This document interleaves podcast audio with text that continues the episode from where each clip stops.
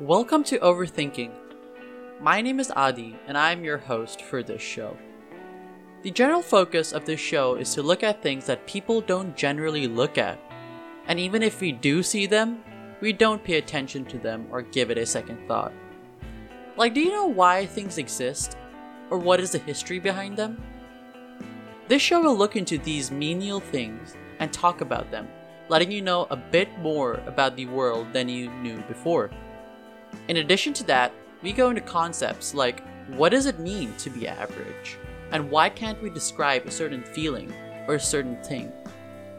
These topics may or may not be of importance to you, or may change the way you see things around you. But this is for you to decide.